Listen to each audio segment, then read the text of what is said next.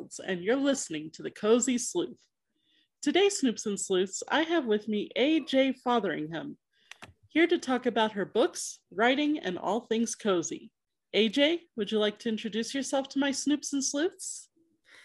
Hi, thank you for listening, and thank you, Leanna, for inviting me.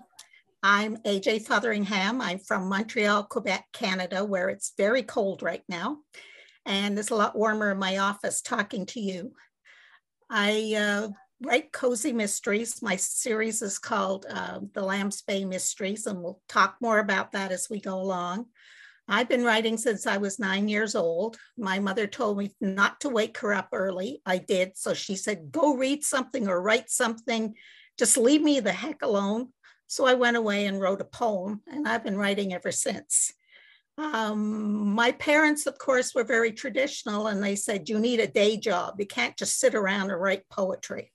So I became a journalist, and then I went into corporate communications and uh, I wrote, published things, all sorts of things, but uh, and I kept writing on the side, but I never got around to putting much of my stuff out there. I published a children's book, a poetry book, some stories that I won awards for, and things like that. But actually, getting to my novels took a while.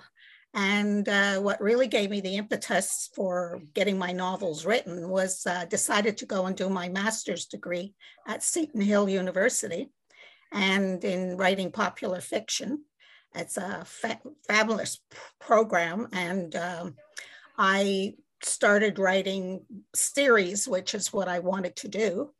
I didn't get anything published right away because I was very busy in my private life and my job. But uh, after I stopped caring for my parents, I decided it was now or never. and one of my sons said, Mom, are you going to publish this stuff or it's going to end up in the dumpster. And I went, ah. So I started working on it in 1919 to get, I was already writing my series at that time and I got my website set up and started, went all set to put out my first book, Peril at the Point, and COVID hit and we went into lockdown. So all the people who said they would help me out weren't there. Oh, and no. it was a heck of an experience figuring it out for myself, but I was very proud of myself that I managed to do it. So that's where I am today, and that's me. wow, what a journey. And oh, that's so awful that, well, I'm sure there's a lot of authors out there that can relate to your story about COVID just making things harder in their writing journey. yeah, uh, the only good thing about COVID is I can't go anywhere, so I can't procrastinate. So I have to write my books. I can't say, oh, I'll just schedule coffee, or maybe I'll go out for lunch and go look at the stores. Uh, I can't go anywhere. So I um, have a health issue, so I have to be careful not to get COVID. So I'm super vigilant. And so I'm here. And what I tell people, I go to Lambs Bay. There's no COVID in Lambs Bay, and I have a great time and I get to kill a few people. So, is any of your writing inspired by your actual life? Yeah, I think part of it is my dad was in pathology, and the talk around the dinner table was often about dead bodies. oh. Lost a few boyfriends that way, but um, he inspired in me an, an interest in that sort of thing. And he'd always have some story he got from his friends who were police coroners or whatever and um, he read a lot of mysteries and he got me hooked on them. And I started reading them at a very early age. And yes, I do get inspired by what happens around me. Like, for example, just this week, someone I know uh, ordered something online and got something totally inappropriate and not what they wanted instead. And um, we got talking about, I wonder what the person who ordered this implement wondered when they got my nice warm fluffy poncho that I ordered. so you have experiences like that that give you ideas, uh, characters I meet, uh, situations I've been in. Yes, they definitely inspire me to to put in my books or to use in my plots.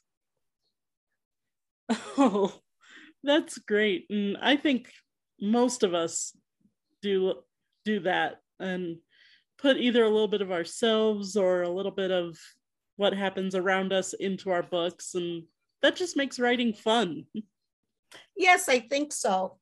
And if there's like i know in my books my main character she does some things that i do. Like for example i'm a cookie monster. If you get me around a bag of cookies i can't stop. So i keep them in the freezer so that if I want to have cookies, I have to defrost them. And it makes me think twice. So she does the same thing. So everybody says, Oh, there she goes, freezing her cookies again.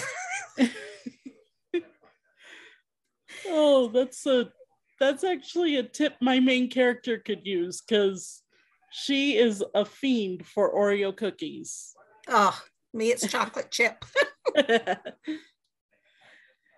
and like you said, she needs to put those in the freezer, so she thinks twice. Yeah. It sounds silly, but it works. you can't binge cookie, you can't binge eating frozen cookies. So nope. you could probably end up with an ice cream headache without the ice cream. Or break a tooth. that too. So, so, do you have any advice for those who want to write their own cozies? Yes. Read, read, read, and read. Read all the series, find out how they work, learn from others. It's one of the best teachers you can have. Um, make it authentic. Uh, don't make it so weird that people go, this is ridiculous. But on the other hand, you need a bit of whimsy in there. You have to have some fun. Uh, you need a bit of humor because I think we all need that in our lives. Definitely. And, uh, but reading in your niche is uh, very important. I was lucky when I did my master's that uh, my teachers both wrote uh, mysteries. And one of the best pieces of advice I got was from one of them was she said, don't let your series be stagnant. Make the characters evolve as well as the mysteries so that you know it's not just the same people doing the same thing every day uh, going and solving a different mystery. You've got to have some personal interest in there so i think that's very important. People look for that. They want to know about their sleuths what their private life is like what they do. Do they keep their cookies in the freezer you know? I think that's very important. And write write write write write write until you get it right. Oh, that's some great advice. And you're right about the our readers wanting to know a little bit about our main characters behind the scenes, I guess you could say. Yes. Oh, definitely. I I get asked questions sometimes, you know, like, is Hilly you? And I go, what do you mean? Of course not. Meet her up. And people go, no, no, no, I see you in there. can get a little freaky at times because you wonder if people look at you that way. Oh, yeah. I wonder if people do see me in Sabia, even though, yeah, I do put a little bit of myself in there. I I made her an old movie fan, like I'm an old movie fan, but I kind of made mm-hmm. her a little bit more witty. Yeah. With her with her fandom, shall we say she can quote an old movie line at the drop of a hat. Oh, that's great. Yeah, mine, uh, she reads mystery stories like I do. and she always makes sure it's not a scary mystery before she goes to sleep, because if not, she'll have bad dreams. so, you know, it's um, it's important. I think that they feel your characters aren't just there to surround the plot of the mystery, that they're involved in a daily routine, a daily life, and uh, they're involved with the other people who are trying to get the mystery solved as well. Absolutely. I think that's important. Yeah, I I completely agree. Um, making sure that your characters aren't just mannequins around a story is very important. Definitely. So, do you have a favorite character, or would you get in trouble with your other characters?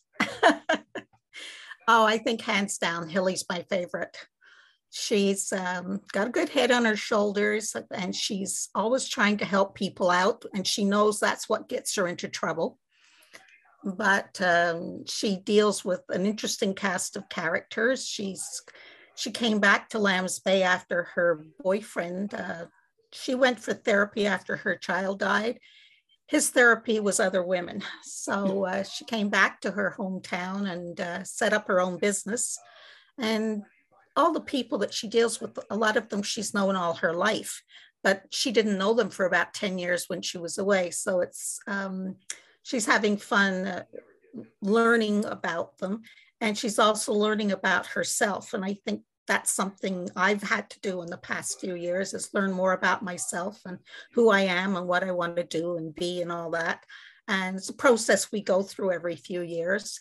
So I think Hilly is definitely my favorite. Her name is Hilaria Barton Cheswick. Her father was a classic scholar and he named most of his daughters after Roman gods or goddesses. Uh, her, her name's Hilaria. Her sister's name is Vesta, and she would not qualify for the Vestal Virgins. I do like Vesta very much too. She's the total, total opposite of Hilly. She's a fashionista. She's uh, she's an accountant by trade, but she's totally uh, she's looking for a rich husband, and Hilly is, you know, the other way. She's recovering. She's guarding her heart. So they're an interesting couple of sisters to write about. That's funny because I actually have a set of sisters in my Mystic Ranch mysteries. Mm-hmm. Uh, there's my main character Sabia, but Sabia is a twin. Her oh, okay. Her sister's name is Le- Layla, and mm-hmm. like like your like your sisters, they're complete opposites. Sabia has lived on the family ranch her whole life. She's very small town, very country esque, while Layla went off to Denver to dance in the ballet company. Oh, wow. so Layla's very, has been very cityfied and she comes back to the ranch only because she broke her ankle and can't dance anymore. So she's starting a ballet school. oh, that's interesting. Yeah, it's uh, when they've had been away from each other for a while, it's interesting to see how the dynamic between the sisters changes. I know my mother and we we emigrated to Canada when I was small from Great Britain. And when my mother and her sister got back together, oh my God. the only thing I can say. Oh.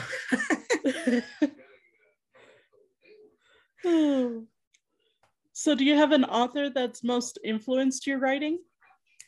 Well, there were a bunch of them when I was small. I started out with, you know, the typical Nancy Drew and the Bobbsey twins and the Jack and Jill mysteries and all kind of books like that. And I was an early reader, so I jumped ahead. And because here in Quebec, uh, a lot of majority of us are bilingual, uh, I started reading Arsène Lupin series by Maurice Leblanc when I was about 12, 13. And uh, there's about 20 books of those and I, I read my way through those and I loved the interplay of how they wove the plots and the characters. And sometimes you weren't even sure who was who right till the end of the book. And another author I read a lot of was Maurice Dekobra, who was also a, um, an early 19th, uh, 20th century writer, and actually wrote a book about a murder on a train before Agatha Christie did his book was called La Madone des Sleeping. Uh, sleeping is a Frenchified word for a sleeping car. and um, yeah, so uh, they influenced me a lot. Plus everything else I could get my hands on. I just, if the, the word mystery was in it, I would read it. So I read a lot of Agatha Christie too. Um, I had a whole summer where I just read from one Agatha Christie to the other. So uh, I'm a big reader. hey, that's that's always great when you're a writer is to read and like you said your advice, read, read, read. Yeah. personally, I love the Cat Who series. That they were like my first ever cozy mysteries that I started reading. And lately, I've been into the uh, Number One Ladies Detective Agency series. Oh yeah, I love that. And I've recently discovered um, Mary Roberts Rinehart, who was one of the early 20th century mystery writers. Actually, she was called the American Agatha Christie. Yes. And I just fell in love with her book, The Circular Staircase. Yeah, I read a lot of those at one point and uh, just loved them. And every now and then I find one I haven't read. She's very prol- prolific. Yeah. And I actually did a a show on her for for women's International Women, Women's Day a couple years back, and researching her life was very interesting too. I can imagine. Yeah, no, that's a, a lot. It's funny how so many mystery writers are women. Like I belong to Crime Writers of Canada, and there's only about 350 members, I think. Uh, we're a big country with very little population, and most of them are women, and most of them write uh, cozies. so it's kind of fun. yeah. Yeah, it it is interesting how the cozy genre tends to appeal to women. Mm-hmm. Yeah, guys, I think they like to put a lot more action in. You know, but, uh, like my character, she has a gun, but everybody jokes because she never uses it. And if she does, she forgets to load it. In the first book, she's known for having actually pulled her gun out of her purse and threatened a bad guy and discovered it was not loaded. So she threw it at his face and broke his nose. oh, that's terrific. and then she ran like heck. that's so funny you know, if it was a guy, the guy would have had her, his character, pull out a gun and blow the bad guy away. So it's kind of fun. Yeah. So if you and your main character were to sit down to coffee, what kind of drink would they get? Oh, definitely coffee. Hilly is known all over Lambs Bay for her addiction to coffee. Everywhere she goes, people say, Coffee Hilly? And she goes, Oh, no, not again. Because everybody know my life. Um, she might have a cappuccino at times, but she usually drinks coffee. Uh, she likes to have coffee when she goes to the police station because the the chief of police he believes that if his men are going to his women who work for him are going to work hard they deserve decent coffee. So he has very good coffee at the police station. So she goes there. And she also has donuts with her coffee. She like me she shares a love of chocolate sprinkled donuts oh. So there's usually one waiting for her when she goes to a meeting with the police chief. Oh my kind of girl. Oh yeah. Gotta have some fun. Oh yeah. Sabia is an absolute along with being a chocoholic, she is a coffee addict too. In fact, uh, with her love interest Bridger, ever since they started dating, he's been trying to get her to cut back on the coffee. oh gosh. you know, trying to get her to, you know, drink like chamomile teas, you know, things that aren't coffee. yeah, Vesta tries that on Hilly when she comes back to Lambs Bay for a while and she serves her green tea for breakfast. And poor Hilly can't wait to get out of the house so she can go to the grab and go and get a decent coffee. Actually, one of my lines from um, my third book that's being worked on is uh, Bridger takes like Moroccan Turkish coffee, you know, that's served in the little mm-hmm. cups. Yeah. She looks at the little cups and goes like, Kane, I know you think I drink too much caffeine, but this is extreme, even for you.